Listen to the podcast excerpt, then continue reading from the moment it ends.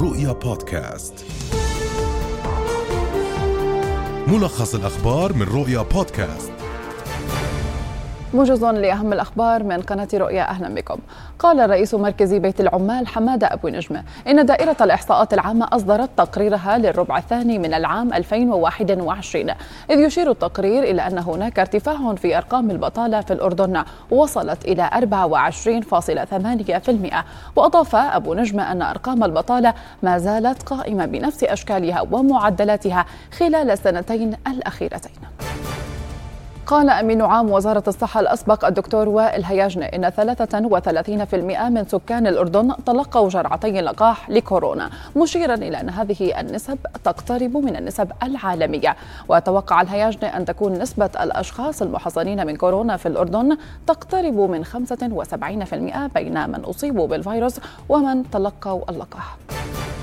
قال مصدر لرؤيا من داخل مستشفى جرش الحكومي إن حالات الاشتباه بالتسمم ارتفعت لتصل إلى 14 حالة صباح اليوم وبذلك ترتفع عدد الحالات الإجمالية للإصابات ليصل إلى 72 حالة تسمم.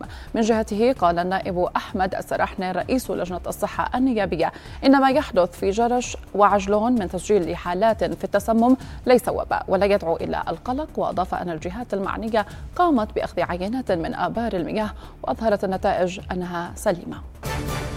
قال الجيش اللبناني إن عسكريا يشتبه أنه أطلق النار باتجاه متظاهرين خلال مواجهات شهدتها بيروت يوم الخميس الماضي يخضع للتحقيق بإشراف القضاء المختص. وقتل سبعة أشخاص آخرين بينما كانت حشود في طريقها للاحتجاج على القاضي طارق بطار في تظاهرة دعا إليها حزب الله وحليفته حركة أمل.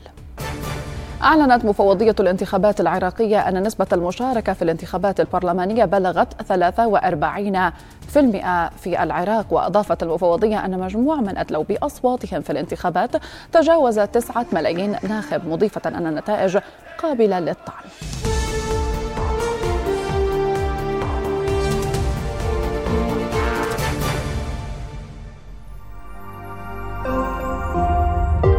رؤيا بودكاست.